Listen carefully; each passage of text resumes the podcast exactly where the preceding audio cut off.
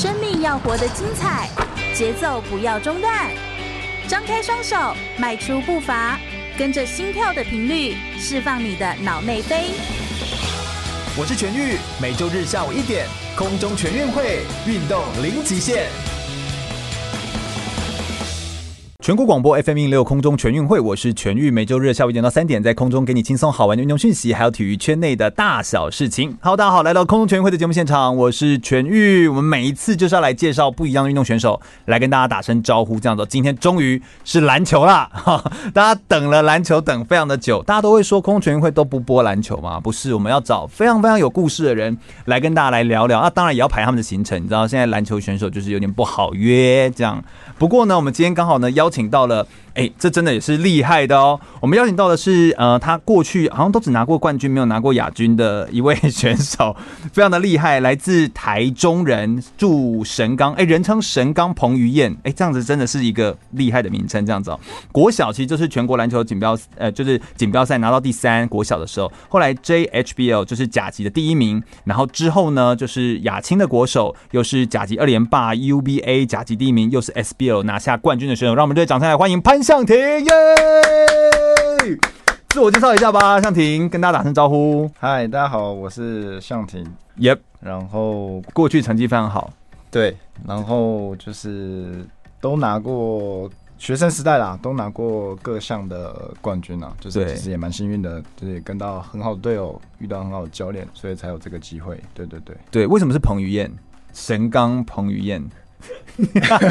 是不是 IG 上面一直被大家就是这样子说呢？没有啦，其实就自己说了，因为自己很喜欢彭于晏，然后他长得很帅，身材很壮，就是可能觉得很棒，对，形象想要像他那么阳光哦。我觉得你确实也是阳光啊，你确实阳光，然后你是混血，就是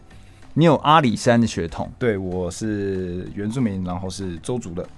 我还真的不知道，我在看的时候，我一时之间没有注意到这样子，但就是有感觉出来，你的个性上有那样的感觉。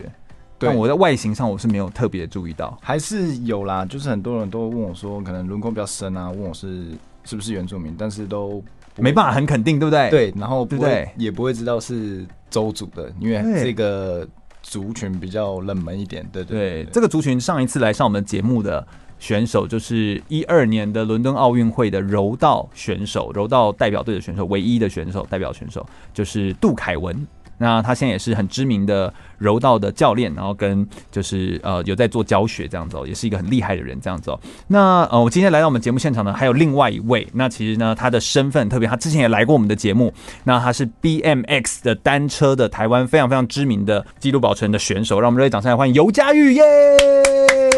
跟大家打声招呼吧，尤嘉玉。Hello， 大家好，我是 BMX 选手尤嘉玉，现在是迪卡侬的营运经理，很高兴能够再来到我们全域的节目。是，我觉得嘉玉真的是帮我们非常非常的多，那这次请嘉玉来，其实也是有特别的原因这样子。那因为后来我们今天要来谈谈一个很重要的内容，就是跟转换生涯的转换有关系。那当然，选手的个人的背景故事我们也是要来聊一下，但是因为后来向庭呢，他自己个人对于自己的生涯跟学习上面，他后来就跟着嘉玉来做学习，那所以我就觉得这种有一种传承的感觉，两个又都是选手，用选手的身份，然后在工作职场上面互相传承，到底有什么样的感人的地方？不过我们还是在这个之前，先介绍一下，那个向庭，你是来自就是台湾的国家篮球队伍后卫的那个培育中心，苗栗的名人国中，对不对？很多后卫都从那里出来，你身边的这一群人应该都就是都非常的优秀，对。然后就是他是明远国中，算是一个蛮在国中是蛮传统的学校，对，篮球传统学校，那也培育传统强校，对，也培育多很多明星的球员，像是英俊啊，对，陈英俊，对啊，就是几个蛮知名的球员，对啊，对，等于都是你的，他算你的学长，算我学长，可是我们没有遇到，因为他大我3届，等于是说我刚好他毕业，对，我进去他就毕业了。OK， 不过就是培育出非常多很优秀的这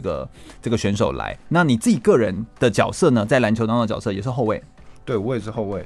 原本是打前锋，但是碍于身高到了职业，其实身材上算比较矮小，所以也是打后卫。OK， 就比较瘦小这样子吗？身高，应该说身高整个都比较小只一点。对， Yeah. 但其实你是几公分？183，184，184。对啊，所以好啦好啦，你们都矮小，好啊，我们全家都矮小，我们都最矮小这样子。哎，不过你过去拿过这么多的这个好的成绩哦，然后也拿到 SBL 的冠军，然后在台啤就是也打得非常的好。那你其实在你其实有一个很大的一个点，我觉得从生涯的当中转折，我们今天要来聊的时候，我觉得直接从你的那个大家都很容易看到他的运动的表现这样子，但我觉得运动表现只是他的冰山一角，他的思考其实在很年轻的时候就有展现出这件事情。你之前在能仁家商的时期的时候，大部分的队友都会去健行科大，就是选学校的所谓这样选，但只有你选择了国体大，然后而且你之后的训练其实也一样表现的也蛮好的，就是你的运动表现也是没有因此就是掉下来。你会有这样的选择，有什么样的特殊的原因吗？而且你当时的思考点又是什么这样子？其实队友大部分去健行，因为其实能仁跟健行算是一个连贯，同一个教练在带一个体系。对，那其实高中的时候想法比较不成熟啦，就是跟教练比较多有可能有点争执。那时候就是不想在同一个体系，所以我想跳脱出去，所以就刚好那时候国立体大有找我，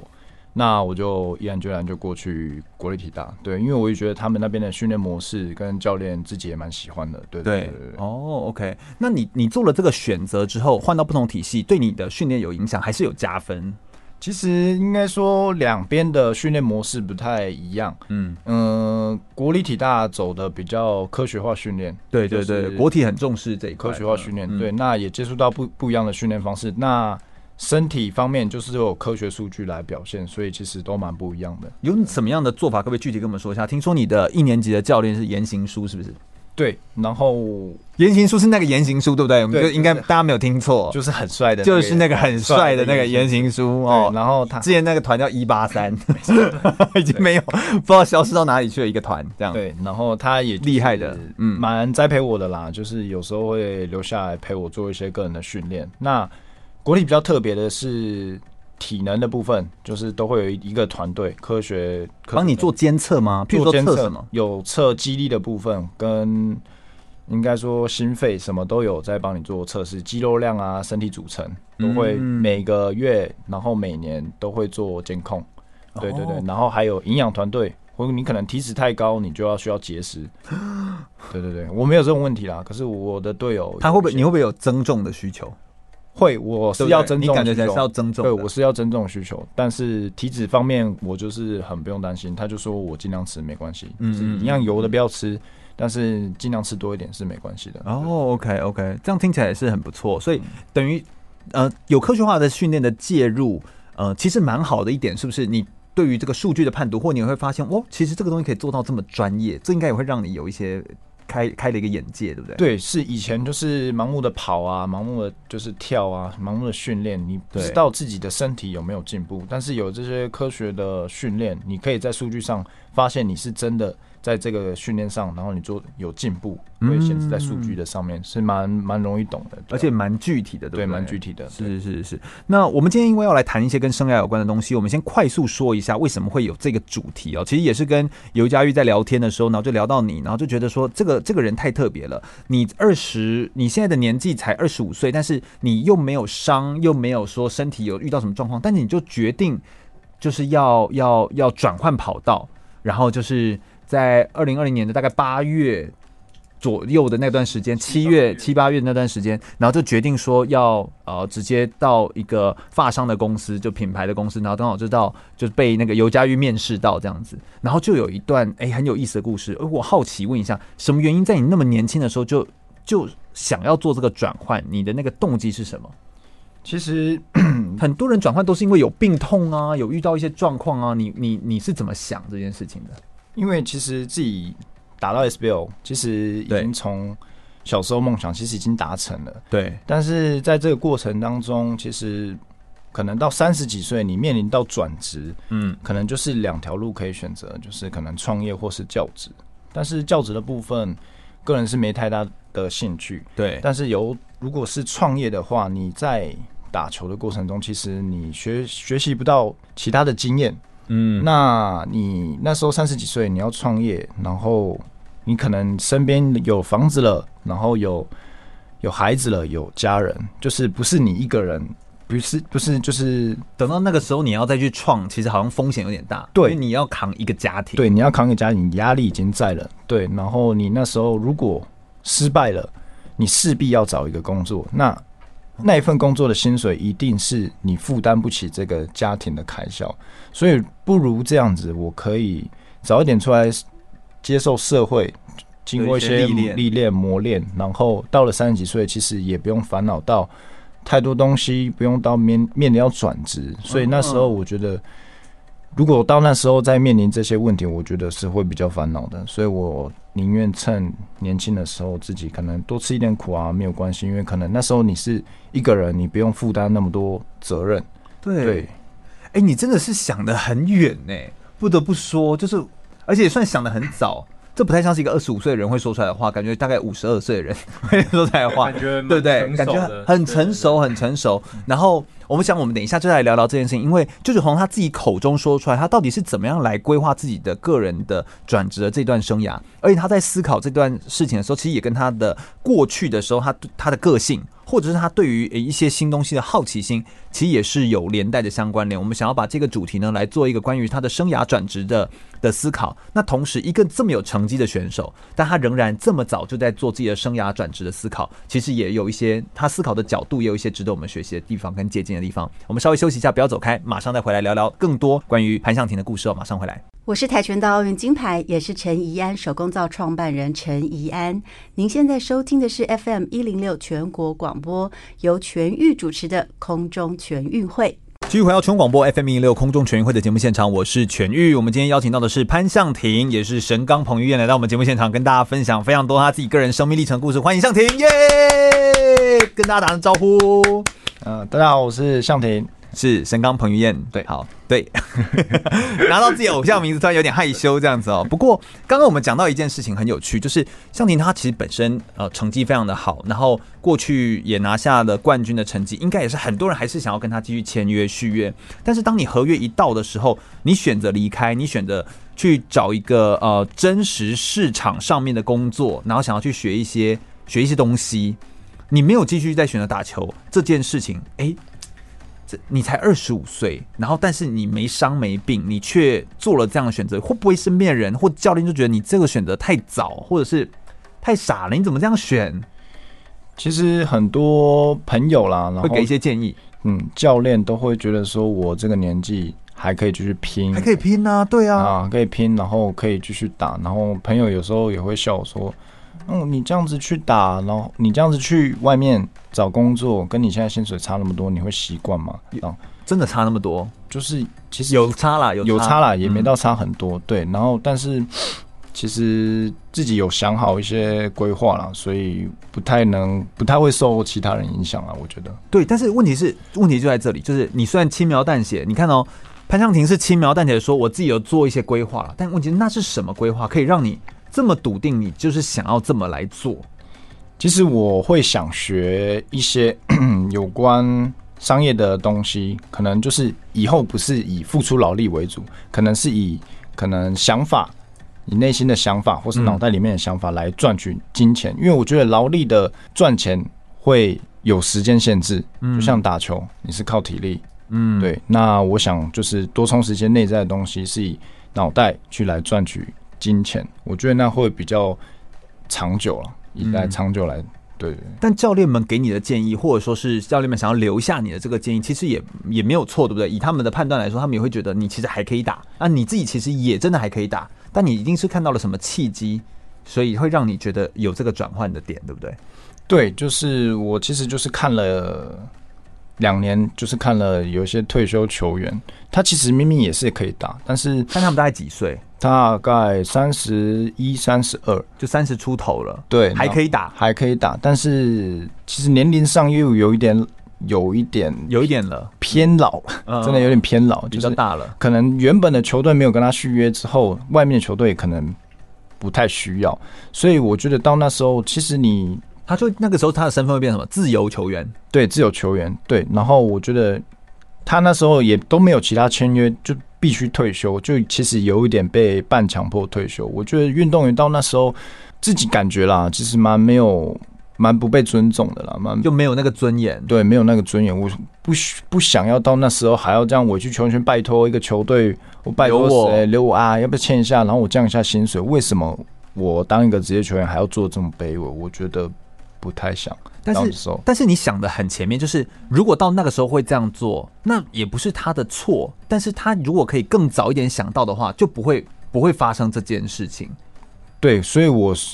才会想说这么早年轻出来，提早做规划，不要到那时候你其实真的是蛮手足无措了。其实因为你半退休，其实你也没有想好你要退休的路，因为是被退休的。对，因为你可以其实你来不及，对，你心里还想我还可以打一两年，你可以在一两年后再继续做规划。但是你被半退休，就等于是说你当下就要马上去想你未来要规划的东西，所以其实是蛮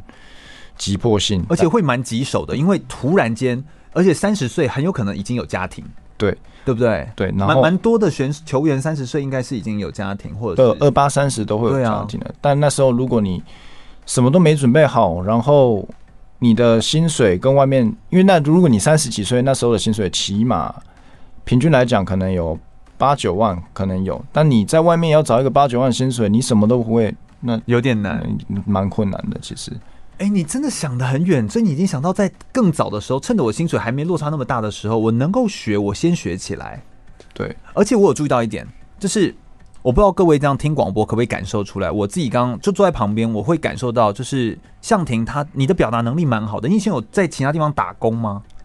或你有做过什么样的工作吗？可是我有，以前大学的时候，就是想要去打工赚一点零用钱，减轻一下家里负担啊，就是也是新鲜这样。我有去火锅店打工，可是我是在内场，不用讲话。哦，对对对，都不用讲话。但是我觉得你的讲话的那个应对的感觉，其实还蛮，就是你是想得清楚你的描述句的这样子，那个描述内容其实还不错，还是跟你的不知道打球的角色或者是需要跟人家沟通有关系。我觉得应该是妈妈生的好了，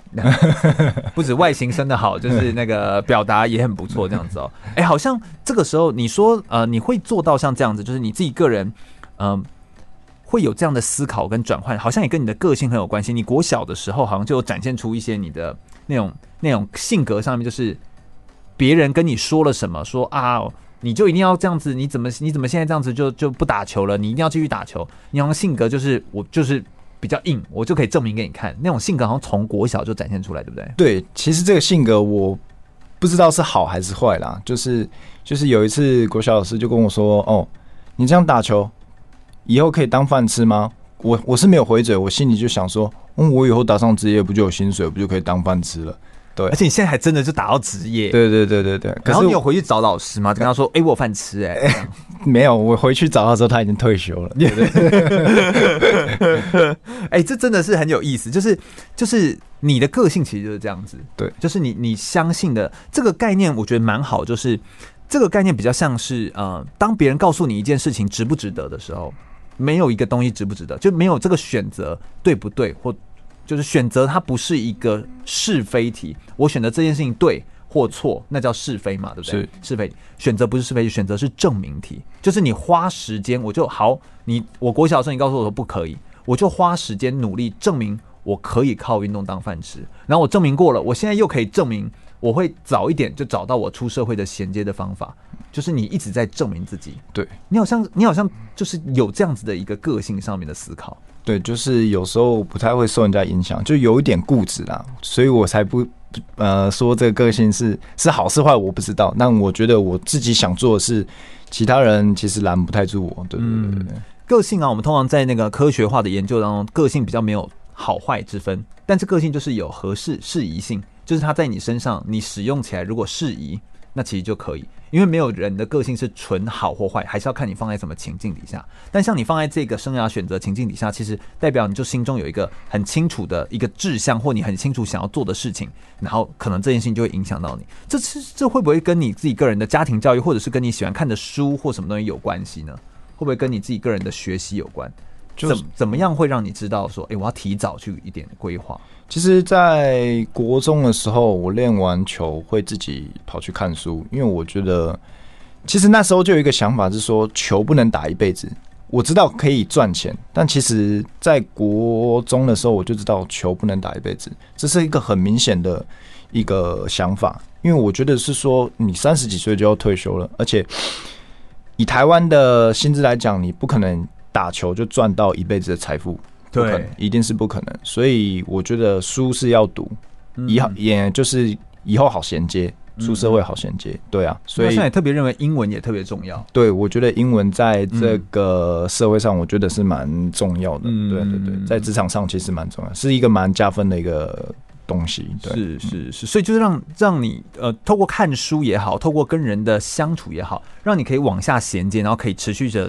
去思考，让自己可以有所延伸这样子哦。那会不会是你平常的休闲的时候，其实就有做了一些累积？你平常如果不运动的时候，你其实休闲都做些什么事情啊？不运动的话，你有什么休闲活动吗？前一阵子看到你们去登山，但那是最近的休闲活动嘛？ 对，那是最近的休闲活动。你之前呢？其实，在球员的休闲活动其实蛮少的，因为其实很累，每天训练很累，你休息的时间你就会拿来睡觉，对对，或是陪家人，其实很少有机会去接触到外面的其他项的运动。对对对对，这边我觉得刚好可以问一下嘉玉，然后两个人可以来对照一下。就是因为向庭你学的这个是团体的运动，然后但是尤嘉玉刚好他的专业是个人的运动，你觉得这个团体运动有没有什么样的运动当中的精神，或者说是运动当中你学到的东西是可以帮助你延续到职场上？你觉得你在职场上的时候，因为你有这个运动的这个特质，或者是因为有运动上面学到的某种东西，对你而言是加分的，有吗？有这种东西吗？我觉得很明显的一个例子就是抗压性，我觉得抗压性真的会比一般人来得好。就是你可不可以直接举例，就有没有什么例子？譬如说在职场上就是可能接到客诉或是做错事情，很多我觉得一般人都不敢承认，或是会急到哭了，对，或是被客诉，你会觉得说啊，我怎么做的那么不好？可是不知道，我可能都以前在高张力的地方，然后这种抗压性其实很强，然后客诉来，然后被骂做错事，我都说哦，我做错了，那我下次会改，就是我会勇于承认我做错了。然后，假如有客诉的话，我会说哦，我会跟他讲情况是怎么样，我不会说啊怎么办，好可怕哦这样子。就你不会突然间就是把东西往外推，啊怎么办这样子？对对对，就是收下来。我只要下一次不要做错就 OK 了。这也好像在运动场上也真的是如此，就是运动场上你球就是没有传好，或错就是下一次改，你没办法改变那个已经传出去的球啊。对，就是蛮一翻两瞪眼的。所以在这种高压的环境成长久了，其实到职场，我觉得抗压能力，对，我觉得压力我自己感受到没有那么明显。对对对对对。哦 ，OK， 那嘉玉呢？因为他是团体的项目，还是说就是运动来说，对于尤嘉玉，您这个已经是资深的迪卡侬的专业经理人，你自己个人觉得有什么样从你运动场上学？因为你也是职业运动选手出来的，可不可以跟我们分享一下？好的。因为我个人都是一个个人的运动嘛，毕竟脚踏车的部分。但是其实在团队里面，我反而去更清楚的知道说，个人运动跟团体运动的差别。因为个人运动所缺乏的东西，我会尽量让它在团队里面不要再去发生，反而去把它摒除掉这样子。这是我从个人运动里面转到管理团队上，我觉得蛮受用的一个地方。有没有可不可以举个例子，像是什么或什么事情这样？因为我个人运动的话，我觉得大部分我都是一个人在练习嘛，那其实是蛮孤独的。那相对的，我在练习的时候，我就不喜欢一个人去练，我喜欢是找我的伙伴一起来练，就找我的团队。所以我会知道说，在个人运动里面，其实最缺乏的反而是团队给予的一些帮助跟人协调这种事情的，对人之间的一个氛围，还有当下运动的那个情境，你是需要团队的帮助了。所以，因为个人运动的关系，我更了解团队里面缺乏的是什么。OK， 我觉得这一点也蛮好的。所以我觉得这真的是因为运动项目不同，然后但是它有不同移转到职场上面的加分的项目、加分的选项这样子。我觉得这一点。对我而言也学习了，就我原本思考的点，我还以为大家都会说啊，那就是团队的那个合作啊，或就是以为是这种我们看到的表面上的大家那种 teamwork 这种东西，但其实好像不止如此，反而是它背后延伸到你个人身上的东西，你进到职场才更能够使用，尤其是一些心理素质的东西，好像这个东西更是可以值得承担这样子哦。我们再稍微休息一下，我们等一下来聆听，到底在运动场上当中的某些收获，或者是运动场上累积的一些粉丝或名气，对于进到工作职场上面是会有帮助的吗？又或者说他自己有没有一些挫折的经验，而那些挫折经验当中又让他得到什么样的养分跟不一样的学习呢？我们稍微休息一下，马上再回来哟。我是奥运游泳选手王新浩，您现在收听的是 FM106 全国广播由全域主持的空中全运会。继续回到全广播 FM106 空中全运会的节目现场，我是全域。我们接下来来聊聊的一样是潘向庭他自己个人在 SBL 遇到的一些事情跟故事哦。那我们要从他的故事当中去得到更多，他到底是怎么思考，他这个人的心理上面的心理素质是如何建构起来的，这其实也是我们非常好奇的地方，这也是生涯当中一个很重要的要件哦。最容易看出一个人的心理素质的状态就是问挫折了。那在你过去的运动训练跟比赛当中，向庭你自己个人有没有一些让你感到非常挫折的经验？可不可以跟我们分享一下？你都是一直拿冠军欸，冠军有挫折吗？其实在学生时代挫折比较少，因为就一直赢，对，人又长得好看，然后又高，旁边围绕很多粉丝，没有啦，就是感觉就是一个胜利组，没有挫折。到了直到 SBL， 我觉得 SBL 不是也是拿冠军吗？对，可是其实自己上场时间很少，那个冠军其实就是队友打来的，其实自己没什么贡献。这个其实是心理压力更大，就会觉得我好像拿到一个不属于我的那种感觉。对，人家都说哦，你 SBL 冠军，哎，你躺着拿哎。对对对，这种说法有时真的是很酸。对，没有了，就是朋友自己，朋友自己开玩笑啦。对，然后其实上了 SBL 挫折感很重的原因，是因为我自己知道能力可能没有前面学长好，所以我可能会留下来自己做重训，自己加强训练，自己投篮，但是准度啊，准度对，可能都没有学长他们那么好，但是自己练久了，反而压力越来越大，因为其实没有上场比赛。时间一久了，那感觉都会跑掉。然后你说一直练，一直练，然后一直投，其实到了比赛场上的那种出手的节奏啊，感觉都不太一样。对。然后他其实如果他突然给你一个机会了，去上场，你又特别想去把握这个机会，然后你又反而变绑手绑脚，然后反而表现又更不好。对啊，所以其实在 SBL 挫折感是蛮重的。那我有个问题，就是你在 SBL 的时候，你说你都是坐板凳，那代表你前面一定有人挡住，对不对？所以你前面有谁？有两个人挡住你？前面哦，学长一样是神冈人，他叫蒋玉安。对对对，他很厉害，我也很崇拜他。对对，他真的是太厉害了，那无话可说。对啊，然后另外一个就是蛮稳健的啦，就是也是学长，是王子刚。对，他也就是投篮很准啊，组织能力都很好。对啊，也是住神冈吗？没有，他没有住神冈。对，神冈都出那么厉害的人，华先下面逮鸡这么厉害哈。那就是你前面有这么厉害的高人挡着，那当然。但是我得说，就是你其实也是能力好的，只是就是那教练怎么选这个人？我的意思是说，那你那个时候的心理的受挫是什么感觉？就是我会感觉说，我去努力了，一直努力，但其实没有看到一个很优良的反馈。就你仍然坐在板凳，对，我没有看到一个很好的反馈。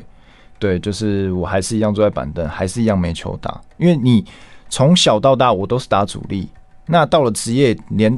上场都没有办法上场，那种感觉其实反差很大。对对，然后心理压力也会很大，所以一定只能不断，因为时间一久，然后就会开始怀疑自己到底行不行，到底行不行。所以其实就是要一直跟自己反复对话，内心反复对话，说你可以。对啊，我们刚在休息的时候，我们稍微聊了一下，然后我就觉得这件事情很有趣。如果你今天缺的是上场打的那个经验，那你在场下练习再久都跟那个经验是不一样的，你等于没有练到，对不对？所以你怎么样才能够得到这个经验？你说得到比赛的经验，其实就只能上去比赛。但是如果你时间一拉长，你又会失误，对，或是因为你的手感就是已经从滚烫的手感就越没有球可以打，你就越没自信，越没自信就手感跑掉。对，然后我觉得这个就是这个怎么练？这听起来就是一个无解。其实到了职业的部分，我觉得大家的实力其实都伯仲之间，技术都伯仲之间。但是我觉得到了职业，心理素质是一个很关键的一个项目。我觉得大家到了 SBL 比的是心理素质啦。我觉得、就是、那心理素质怎么练？心理素质，我觉得现在有心理医生可以看啦，但我没有去看过那种看心理医生就可以有心理素质。运动员的现在有一种运动员的心理医师，就是你可能运动心理师，对对对，然后你去问他，可能可以从中找到一些答案，但我没有去找，就是反复跟自己对话，然后要相信自己可以。但是我在那个时段是比较挫折的，因为我觉得刚才这里蛮特别，就是一般我们会觉得说，你就是在争取这个上场的这个机会，对。但他反而刚听起来，我觉得我是今天才发现，好像上场之后反而要更需要小心翼翼，因为他很怕出了一点错，可能表现不好，下次就没有上场机会了。我觉得这个好像会造成很大的压力、负担呢。对对对，所以过度的压力，这其实在心理学上有一个理论是这样，就是人他有他的舒适圈，譬如说你原本擅长的东西，但是上到场上那个可能对你而言是另外一个。所以你要扩张你的舒适圈去适应，或者去感受、去学习，对不对？但如果突然间你因为太久没有上场，但你又太期待自己可以表现出很好的表现，那种超乎预期的表现，跟你过去缺乏上场的这个经验，这个落差一大，会让你推得太远，离你的舒适圈太远，那就变成恐慌圈。而当你走到恐慌圈的时候，你的技术表现什么就会直接往下掉，整个会往下掉。所以人的真正的好表现是在学习圈，就是舒适圈跨到这个恐慌圈的中间那个学习圈，但这个学习圈的大小每一个人都不一样，所以你必须要抓一个自己的学习的节奏，或者说是你刚刚有在休息的时候提到，就是好像这个跟教练对你的信任度有直接的关系。其实就蛮明显的例子就是，就是原本在这个球队这个球员他投篮怎么投都不太准，为什么换了一个球队？他投篮就变准，对啊，怎么那个篮筐变大吗？其实我觉得很明显的看了很多例子，就是其实就是教练给你的信任，让你出手会有信心。其实这个蛮明显，自己亲身有经历过了。好，你可不可以说说看？就是在大学的时候，就是教练鼓励我投篮，然后就说你找到你的节奏你就投篮，那就让你敢去投这样。对，然后那些人真的不敢，就是那个当下那个每一颗球那么的重要。对，然后他就说你抓到你的节奏你就投，你就不用怀疑自己，说教练会给你信心，投不进算他的。我就很大胆去投每一颗，那我的命中率以数据来看是相对来说是高的，对。然后你在一个球队，那个教练一直说你就不要投啦，你就不准。其实你投你也越不敢投，你又越不敢投，你就越怀疑自己出手。然後那等到你真的可以投的时候，他说你又怎么不投？对，然后你这样就会觉得开始怀疑，就是说我自己球到底要不要投？你打球其实越犹豫，你其实就是越打不好。那你要跟旁边那一位就做招不犹豫、喝东西不犹豫的尤家玉讨教几招，对，这真的不能犹豫，那个中间那个等一下都会产生落差，对，因为对在球场上，其实0.1秒都是一个很关键的一个时间呐，我觉得。那段时间你怎么扛过来的？就是你说你很挫折那段时间，就是我一样继续坐板凳，继续训练，继续加强自己。我觉得很多事情怨不得人，你上不了场，你怨不得人，就是技术比人家差。对，所以你就是自己加强。但是这2年，对，这也有考虑，就是因为这些因素，然后也有开始慢慢考虑到转职的部分。对对对对，也有，这确实也是也会影响你啦。对对，因为你不是没有能力，但是问题是你也很明显看到说，就是这个东西有时候那真的是一个机缘，就是能够有你就是有你这样子。所以你也是看得很清楚，但你就等于就是让自己可以有机会去找寻不同的可能性，对，从那个时候就开始了，对。然后听说你好像有补英文啊，然后上课啊，然后学一些东西啊，看看书。对啊，我觉得自己在打球，其实内在吧，我觉得是需要其实蛮多时间去补充的啦，因为其实在打球，说实在的，就是有休息时间的话，就是都是去睡觉，因为其实练习很累，对，都会去睡觉或是陪家人，因为放假时间很少，陪家人的时间很短，所以都会趁这时间去做这些事情，所以比较少时间去补充一下自己的内在。那刚好趁这个要转职的时间，然后有空闲的时间，就会多补充一下自己内在，就是补英文啊，看看一些书本啊。不知道有没有用，但是我觉得看了对自己内心其实算是蛮，就觉得自己比较充足、不是就是感觉自己人不是那么空洞，除了打球以外什么都不了解，什么都不会。你不会空洞，你是彭于晏耶耶，怎么会这么的？但我们来谈谈一些好处好了，因为刚谈挫折，当然就会觉得哎、好像比较低谷这样子哦。但是这个挫折好像对于你的未来生涯规划起了一个很正向的作用。对，其实球场上是挫折，但好像对于你的未来是一个正向的帮助的助力，对不对？对，就是看了这些事情，因为我可以等那个机会出现，但我不知道那个机会会什么时候出来。可能28、29，你在打球哦，真的遇到你一个很喜欢你用你的教练，或是你真的在那时候又开窍了，发光了。对，可是你可能再隔2、3年，你又要退休了，我觉得很没有必要。自己觉得很没有必要，不，就是说不一定要拿那个机会，等到那个机会才要去努力。对，我其实很常啊，因为我们在做生涯规划的这个探讨，所以我很常会有学生跟选手来跟我谈生涯规划的事情，很多时候就是经纪公司或者什么在联系，然后他们就会问说，我们现在有一个机会，然后在国外，然后你就发现机会跟星星一样多。就是非常非常多，但问题是你每个都抓得了吗？还是你每个都要呢？然后你就会发现你的能量跟你的管理上面就完全失焦，然后到时候每个都顾不好，然后到时候就毁掉，忙在找这些机会，然后就没有。有一些选手我就会觉得非常可惜在这一点，因为他什么都要，但有些人他就可以看清楚说，这些看起来现在好像很棒，但是这条路是我要的吗？他会问自己，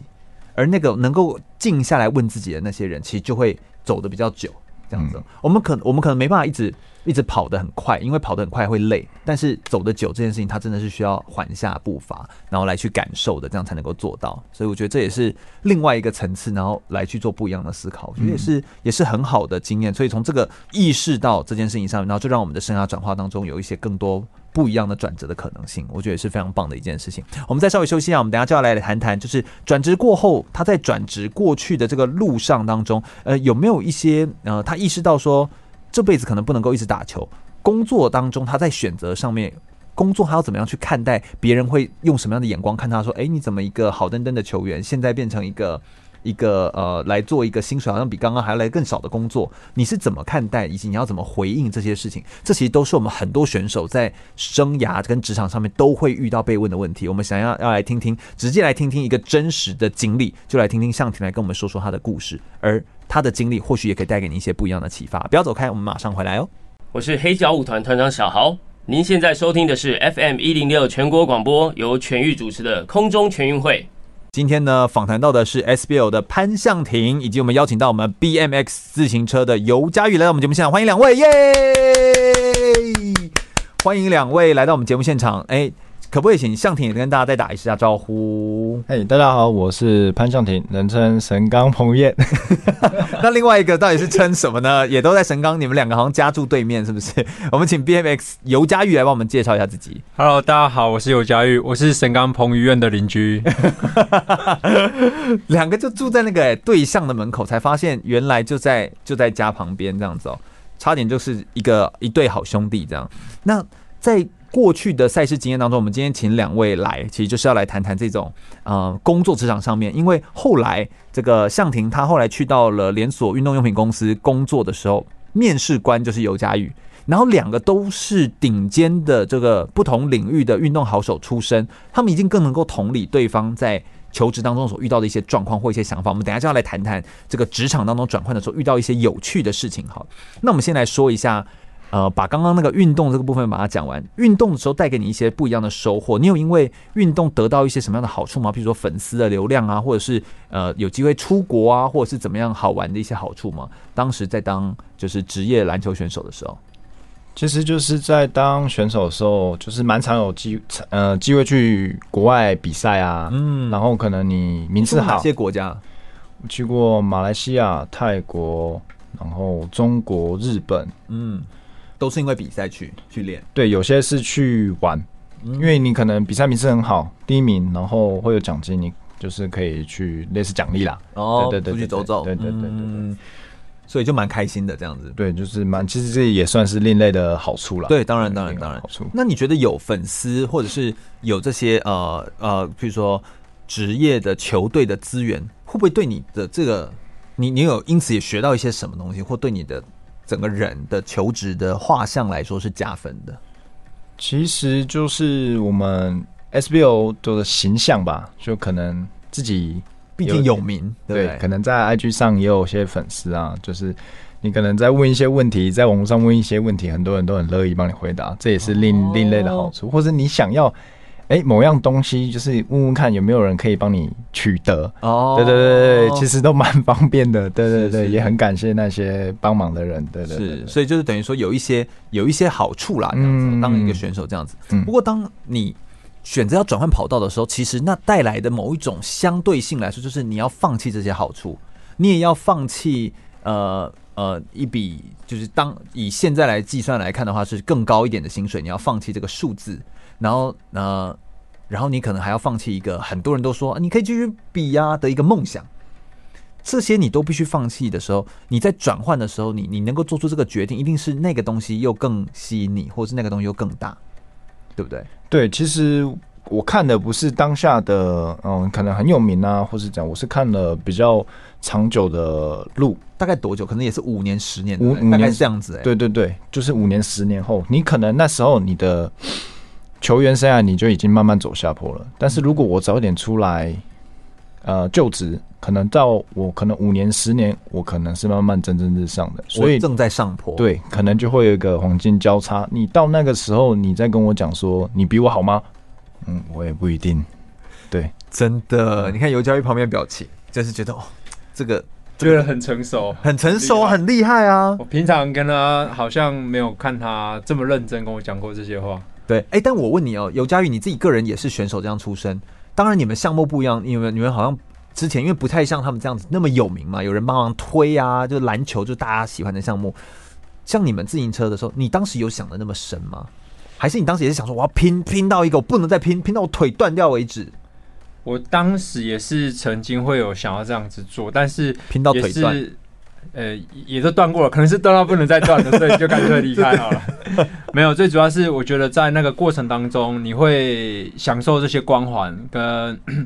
我觉得那些光环跟名气的存在会加附在你自己身上。那当然跟他们比起来，我觉得光环还是差了很多。毕竟 SBL 它这种，而且篮球是一个大众的运动，大家更认识他们，所以相对上来说，我觉得我们呢一点的光环，我就会有尝到这种光环的感觉。对，至于要怎么放下，我觉得那是另外一门学问。那像他们这样光环更大的人，他要怎么选择放下？我相信勇气对他来说是更不容易的。是是是，我觉得这真的是一件不容易的事情。这样子，那你自己除了要放下这些光环之外，你一定有你自己更想追求的东西。但是，你有没有觉得你在转换跑道的时候，你缺乏什么东西？就你有没有一些你觉得你没有什么，然后你需要别人帮助的？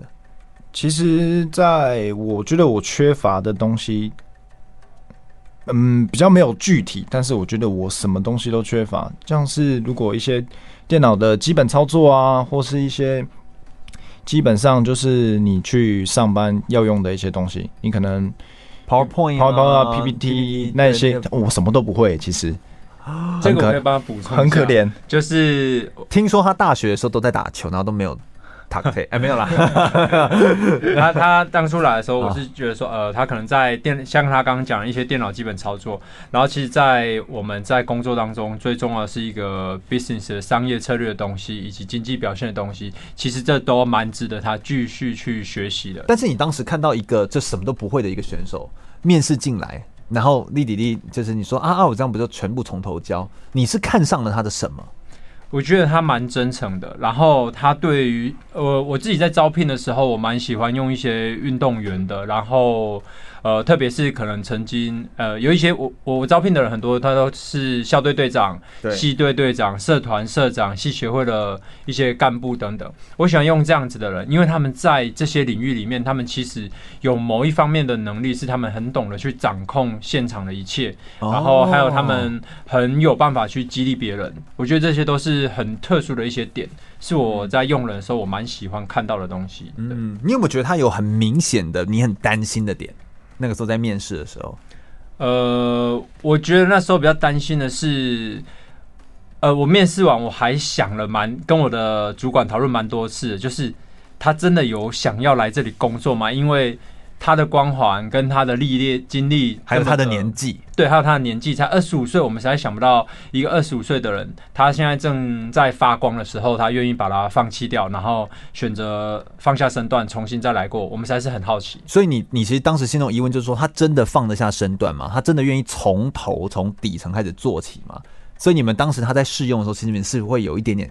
就是想说，我们就先看他可不可以过得了这样子的感觉。那时候也是觉得，其实用了也没有差这种感觉，哦、对。但是如果我们就试看看嘛，这样对对，有试的话就会有一个机会，因为过去类似这样子有运动经验的伙伴来加入我的团队，我都看到他们有蛮好的表现，嗯，所以我还是对他们都会有一些期待啦。那当然，至于未来的发展上，当然也是要靠个人再去努力啦，不是说就是这样进来就会一路顺遂。是是是，我们都知道说进到一个新的领域，然后如果他什么都不会的时候，当然我们就是要先从给方法，然后创造一个安全让他可以学习的环境，让他可以更了解自己，然后能够找到自己的定位，或者是找到自己想要做的事情，才能够慢慢的去突破跟成长。那对于就是向庭你自己个人来说，你觉得你当时确实，比如你就像你刚刚说，我什么都不会啊，就我好像除了打篮球之外，其他我都不会啊。那你有想说我怎么样？转换这个跑道的时候，我怎么样开始来累加嘛？你用什么样的方法去累加这些东西？问人吗？还是你怎么做？其实我会偏向于就是真的不会或问人，但是其实我偏向就是私底平常的时候都会去看一下别人怎么做。好，就好比先去试试。对对，好比是说，好，假如今天这个东西它弄得很漂亮，成色弄得很漂亮，我就会慢慢去观察，或是他今天他怎么弄的。然后或是先去看他怎么好，假如我们今天是介绍一个脚踏车好了，他怎么去介绍让客人买的，我都会偷偷听啊，就偷偷听，也不会去问，偷偷听，然后看他是怎么介绍，从中去学习到这些东西。哎，这真的很厉害哎，不得不说，我还记得我前一阵子听了一个演讲，就是那个江振成，就是那个知名的名厨师，他说他怎么做到主厨的呢？他就是先看他没办法直接看主厨，当他还是帮厨的时候，他先看他上面那个阶层的人在做什么，他都只用看的，都不就像你说的不问哦，就用观察的。然后他能够做的东西，譬如削马铃薯或者什么或摆盘，他就这样看，摆甜点，他就这样看，一直观察，然后他就跟着练，然后跟着做。直到有一天，人总要请假嘛，对不对？直到有一天他请假的时候啊，就有人说谁会做？他说举手，我会用，然后他来用。如果他都用得了，主管就会跟他叫那个主厨说：“那你下一次不用来了，就是因为你下面的人都可以帮你用。”然后他就这样子用这个方法再往上看上一个阶层人。哎，我就觉得这个好强，我就觉得这个好厉害。你是不是走这种路线？我是喜欢走这种路线，对不对？你喜欢默默观察，然后默默把它干掉。哎，别说干掉了，就是默默的累积自己的实力，就对了。好强哦，累积自己的实力。没有，我觉得这很强，我觉得这很厉害，我觉得这很厉害，就是这种感觉。然后你是，所以你是用观察去学习。那如果真的不会的话，才问人。对，那你有想过说，还有没有什么资源，或是你可以争取的，或者是你会善用你身边有的资源或者是资讯嘛，来帮助你吗？就是我自己也很喜欢做衣服嘛，然后在公司其实我会观察一下哪些人适合帮助我的，因为可能有些人是读设计，有些人很会行销，然后我就会去跟这些人其实就是沟通，就说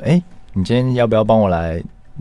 处理一些衣服的上面的事情。其实我在公司也会看一下哪些人对我自己有帮助的，对不对？会多去跟他们做一些聊天，会深入了解他们想。但你是主动去聊天，对不对？对，我是主动去聊天，这点真的很聪明。这个在Athletic 365就是运动员的生涯辅导计划，那个是 IOC 国际奥林匹克委员会他们在网站上面，那当然那是英文的哦。他那个网站当中有非常非常多运动选手的培育的计划，其中有一个非常有名的国际的就是10项全能的运动选手，Adam 就是他是就非常知名的那个选手哦。那他自己后来有到 Intel 去做他的就是那叫什么，就是员工啦，那被聘雇过去。那有人就问说，那 Intel 里面为什么需要一个高科技公司，为什么需要一个奥运选手运动员来到公司里面，他又不会科技的东西？那他就分享，就跟你刚刚说法一样，他说我就主动去跟大家打招呼，你好，我是一个运动选手，然后我刚来到这个地方，然后我也很想要跟你们学习，我可以认识你吗？那种态度和蔼，然后就会让人家也愿意跟你交流，然后你会发现你有可能不小心也认识很多不同背景的人，你是不是也是用这种心情然后去感受这件事情？对，其实自己也蛮喜欢去交朋友的，然后自己也没有价值，那自己去主动，因为自己本身外表有时候给人家的感觉是太帅，就是感觉不太好相处。但是如果我自己主动去跟人家打招呼，他们会可能会对我印象就比较好，对，会比较感觉会比较好亲近。对，我聪明的人。事实上，我本来就是一个很好相处、很好相处的人，对啊。以这个方式让大家认识我，我觉得会比较快一点，对啊。很聪明，很聪明的做法。我觉得用这样的做法真的很聪明。我觉得今天我们学到了很多那种职场生活的小技巧，哎，对不对？我觉得这真的太重要了。我们再稍微休息一下，等一下也来聊聊更多在职场当中生活跟应用，还有他的生涯转换的故事哦。不要走开，马上回来。我是棒球裁判刘伯钧，您现在收听的是 FM106 全国广播，由全域主持的空中全运会。继续回到全广播 FM106 空中全运会的节目现场，我是全域。我们今天这一段的节目内容，我们一样来谈谈关于生涯规划，关于运动员他在职场转换的这个历程。我们今天邀请到的游嘉玉跟潘向庭来跟我们聊聊这件事情。我们先来问一下嘉玉，就是你是怎么看待，因为你在面试员工还有你在管理员工的时候呢，你是怎么看待一个有运动背景的一个员工，有运动背景能力的员工好用在哪里？我觉得很多的运动员他可能你在面试的过程当中，你可以看到他有没有在思考他的未来跟他的下一步，这都是比较不容易的，因为很多人可能还是执着在他的运动上面。那所以很多人来到你们公司，因为你们是运动用品的公司嘛，大型连锁的法国的企业品牌，那你们在做这个运动的用品的时候，有运动背景的来其实很好啊，对不对？他们大部分都会展现说我很热爱运动，我很爱卖运动的器材。那你们觉得这样子其实是比较浅层的，是不是？对，这是蛮基本的，而且基本上运动员的活力肯定都是有的。那我也蛮喜欢他们的一些毅力上面的这一部分。那我那时候面试到了向庭，主要是在于一个机会下，然后其实我是用 IG 在那边 po 一些文章，就是征才，然后刚好有朋友转贴到，然后他有看到，然后有来投这个讯息履历这样子。对。然后我那时候面试到他的时候，他不是靠关系进来的，他是这样投，反正就是投履历进来这样子。没有，我们这也没有办法靠关系。对，确实是。对啊，最主要就是他有投，然后我就有看一下他的履历，其实不错。那不错是因为他有运动背景，对，他有运动背景，然后他的身份也因为很特殊，所以他可以在上百封的履历当中让人家更为之一亮，因为毕竟他的经历是比别人更特别的。对，所以我觉得这些东西都是他自己本身的一个价值。你在面试第一眼看到他的时候，你觉得他是个什么样的人？我第一眼看到他，其实我觉得有点拽拽的欸。我觉得一定啊，有点像痞子这样。选手就是要有那种对那种霸气跟威严的感觉，所以会觉得有点难以亲近。其实对，一开始会，然后你就会想说啊，我们这种服务业，你有事吗？这样。对，我怕他凶客人，就被客诉。但是其实我自己的话，也是很多人也会跟我这样讲，就是我好像也看起来很凶这样子。那其实我实际上我是蛮热情的，但有时候我们的外表就长这样，也没有办法救了。对。但他们两个其实都是很好相处啦，我不必须说，真的，对啊。然后我是最主要是呢，当初在面试他的时候是，我觉得他身上有一些的点跟我自己蛮雷同的，就是从一项运动里面再专精到一个领域之后，那却在一个时间点到了，愿意选择抛下这些光环，放下自己身段，然后重新来过。我觉得这种感觉我自己是蛮喜欢的，因为我自己曾经也从选手，然后再重新从业务开始，然后再到管理的领域这样子。对，也是一步一步，几乎都是从头来哦，因为都不是衔接相关的。对，为什么？就是我得说，就是能够要抛下光环这件事情，真的难度很高。你为什么可以抛下光环？而且你也觉得，哎，像他这样，你看出他也是一个可以抛下光环的人。你自己是怎么样面对抛下光环这件事情？光环难道不好吗？光环那么棒的一个东西，对不对？没有啊，我一开始没有觉得他会抛下光环，因为我一开始觉得他抛不下，怎么可能会抛下光环？一定会有偶包。对啊，而且他的运动成绩从小到大都这么好，然后又打上一个大家梦想的篮球殿堂，基本上要抛下来，我觉得实在是有困难。但那时候他自己你就觉得他应该会被那种社群媒体，然后再被大家这样捧在撞上面，就忘记自己是谁，活在 IG 里面，自称自己是神冈彭于晏这样。你当时就一直觉得说不可怜，不可怜。对，但是他某方面其实你可以从他身上看到一些真诚，他是可以让你感受得到的。啊，我觉得像什么，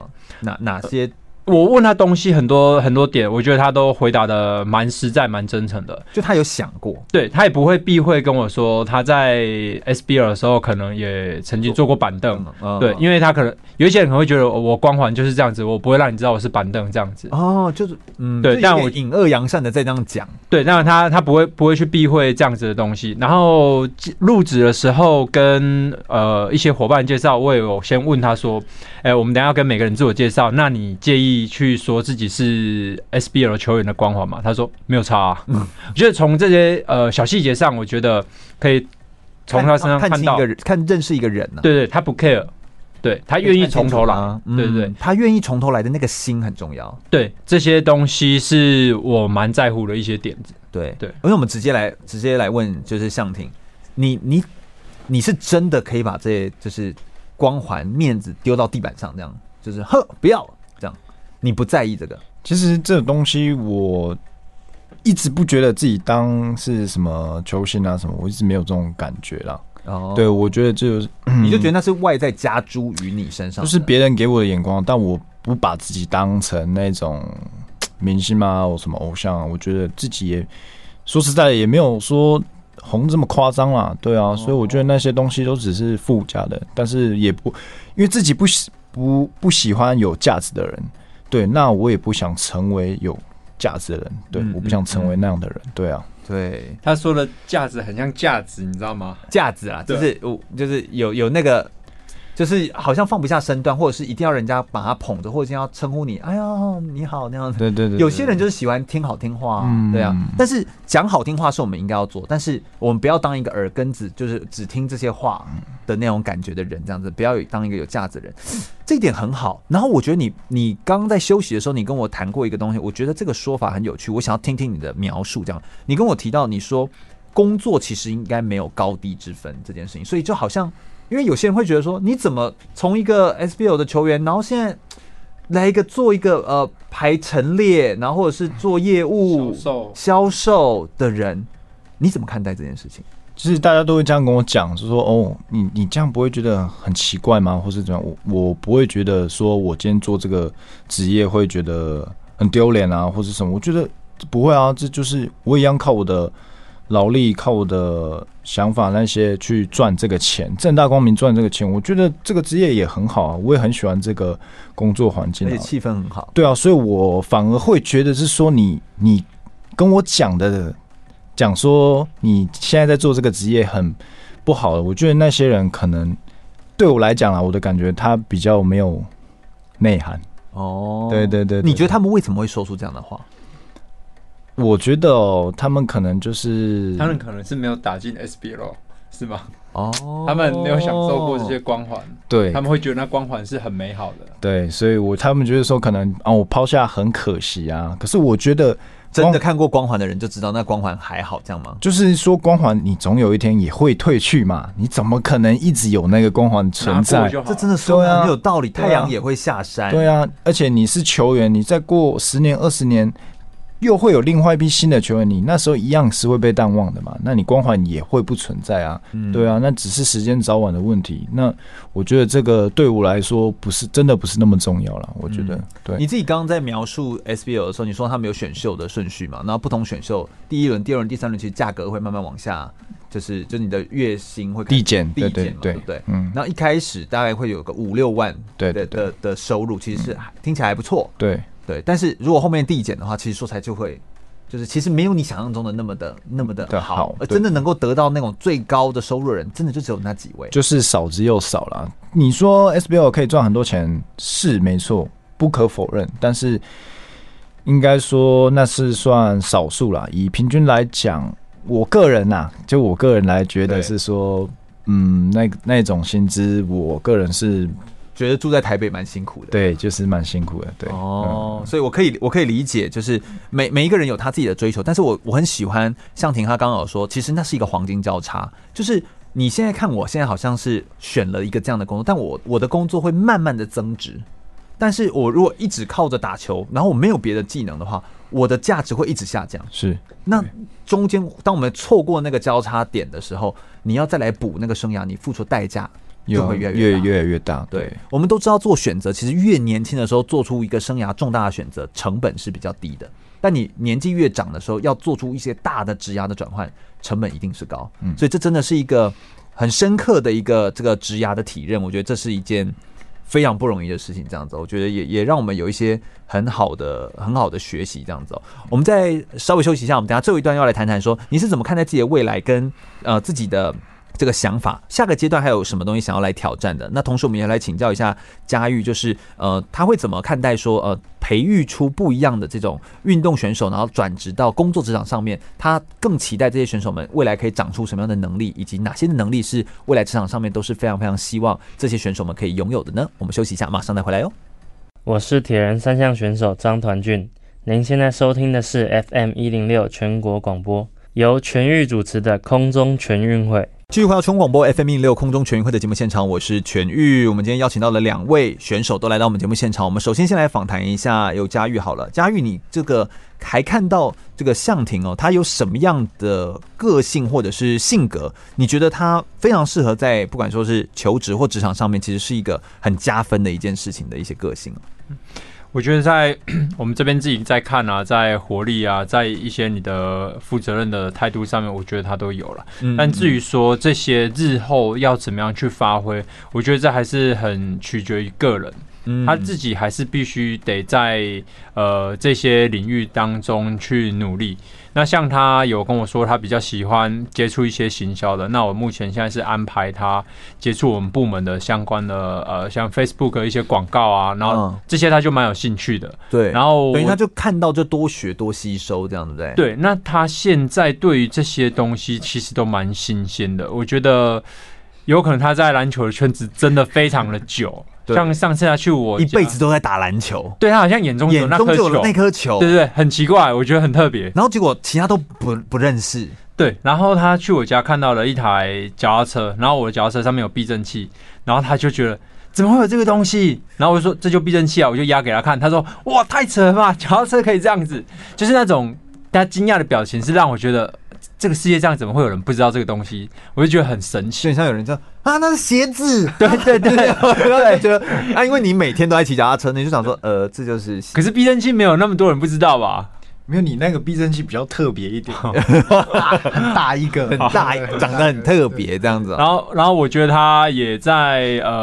脱离了球员的身份之后，我看他有在从事爬山，然后跟同事们去露营。我觉得这些运动对他来说都蛮新鲜的，新的一些户外的运动的体验跟参与。对，好像他那个离开了那个专注焦点只有篮球的那颗球之后，世界就变大了。对，他好像看到这个世界怎么那么大的感觉，世界这么大，我好想去看看那种感觉，就是世界这么大，对不对？那种打从心里，那叫什么好奇心吗？对，我觉得他那个好奇心啊，那这些对他来说可能会是蛮新鲜的。那当然自己还是要很注意在工作上跟玩乐上的区别，而不是说一离开球员身份，发现很多好玩的到处玩。当然自己在工作上的一些需要注意的东西，态度、责任心，这些都是还是不能够缺乏的啦，才能够走得长远，就不能够轻忽啊。那拥有好奇心这件事情，在职场上面是加分的吗？假如我对这个，哎呀，这个都很好奇，是因为它是学习的一个原动力吗？还是怎么样？对好奇心，其实我都蛮鼓励员工他们有问题就问，但是这些问问题的过程当中，你必须先想过再问，而不是随便就丢出来问，因为这样会让你的 leader 们觉得说很困扰啊，对，很困扰，你什么都要问，那我要你干嘛？对对对，对不对？对啊，leader 心中想的话就是这样子，要想过再问就可以，因为如果你想过了之后再问出来了这个东西，它就会变得有意义，我们就可以去讨论了。这真的是大家真的要注意的东西，你什么东西都要问，那到底是你的主管是你的助理还是？对对对，就会变成一个口令一个动作，我觉得这个就是会缺乏让自己进步的一些机会。这倒是真的这样子哦。身为一个运动选手，就是提早意识到自己的这个生涯规划这件事情，其实是蛮不容易的。那嘉玉你自己个人站在一个你自己过去也是选手的身份，然后又当到主管，的这个角度哦，你会觉得给台湾的一些年轻的运动选手有没有什么样的建议跟想法？我们当然等一下我们也会问向庭这一题，这样你自己个人有没有什么样的建议或想法？我觉得运动员们专注在一件事情，其实这些都是好事，然后基本上这样子的毅力对一般人来说不是那么的容易去做到。对，那怎么样去把这些毅力的跟努力把它转换在职场上，我觉得是需要去思考的。那这些东西不是说每一个人的运用都有办法，那你在过去的运动的过程当中，这些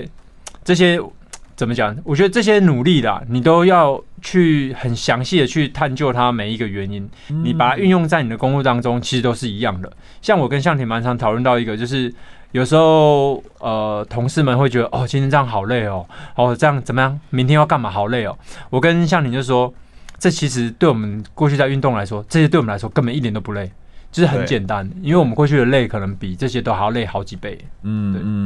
所以就是更能够吃苦。那这些优势应该要把它转换到职场上来，而不是到职场上来说变成一滩烂泥，或者没有好好学到这些东西，这样子没有转换过来，一定要把它组织起来了。对，就是打破自己，打碎自己，重组起来，然后再进到职场当中，不能够带着那个光环或带着那种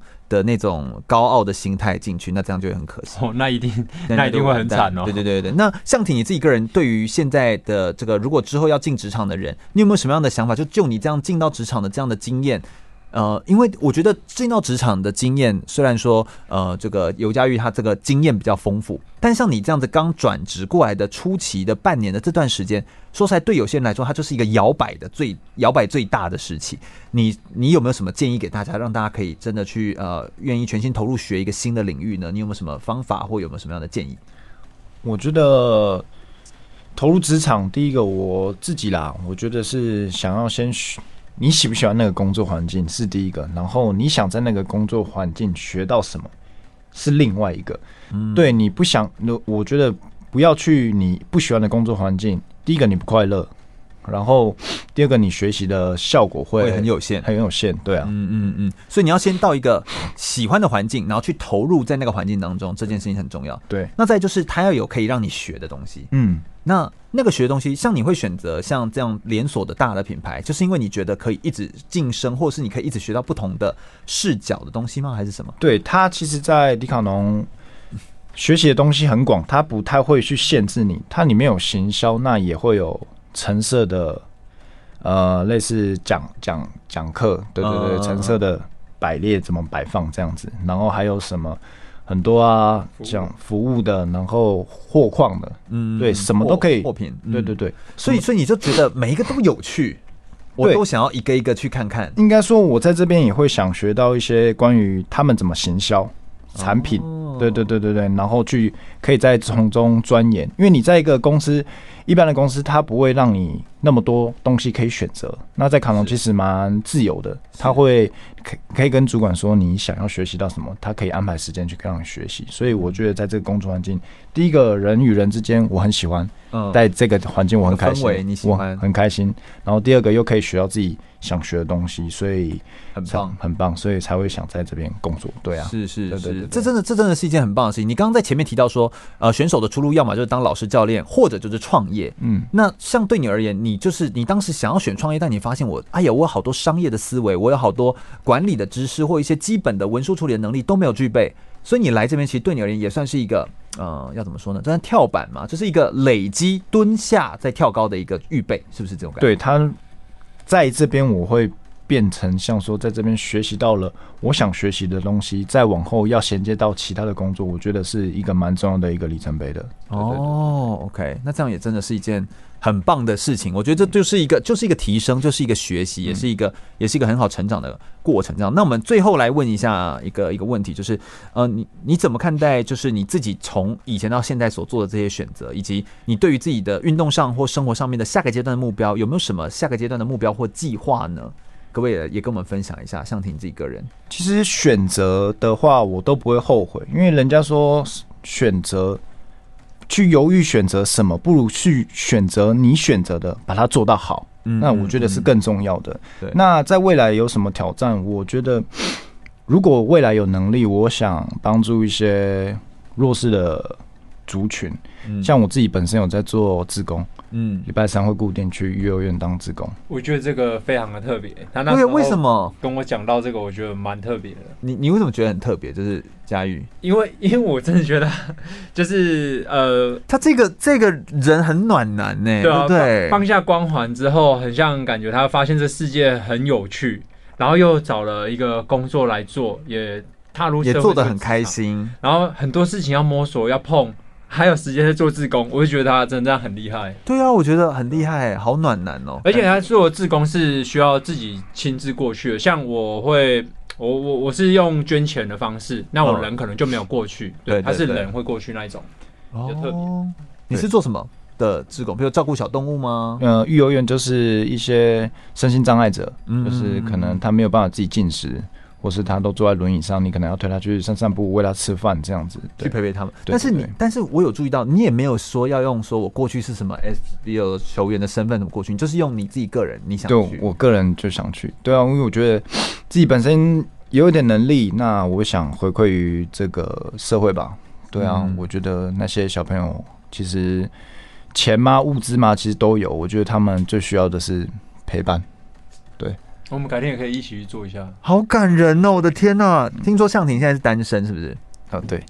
对，我的天！好，现在我们可以跟广大的听众朋友们说，神岡彭于晏现在是单身，欢迎各位以下电话洽询哈。那不过我得说，这真的很暖啊！就是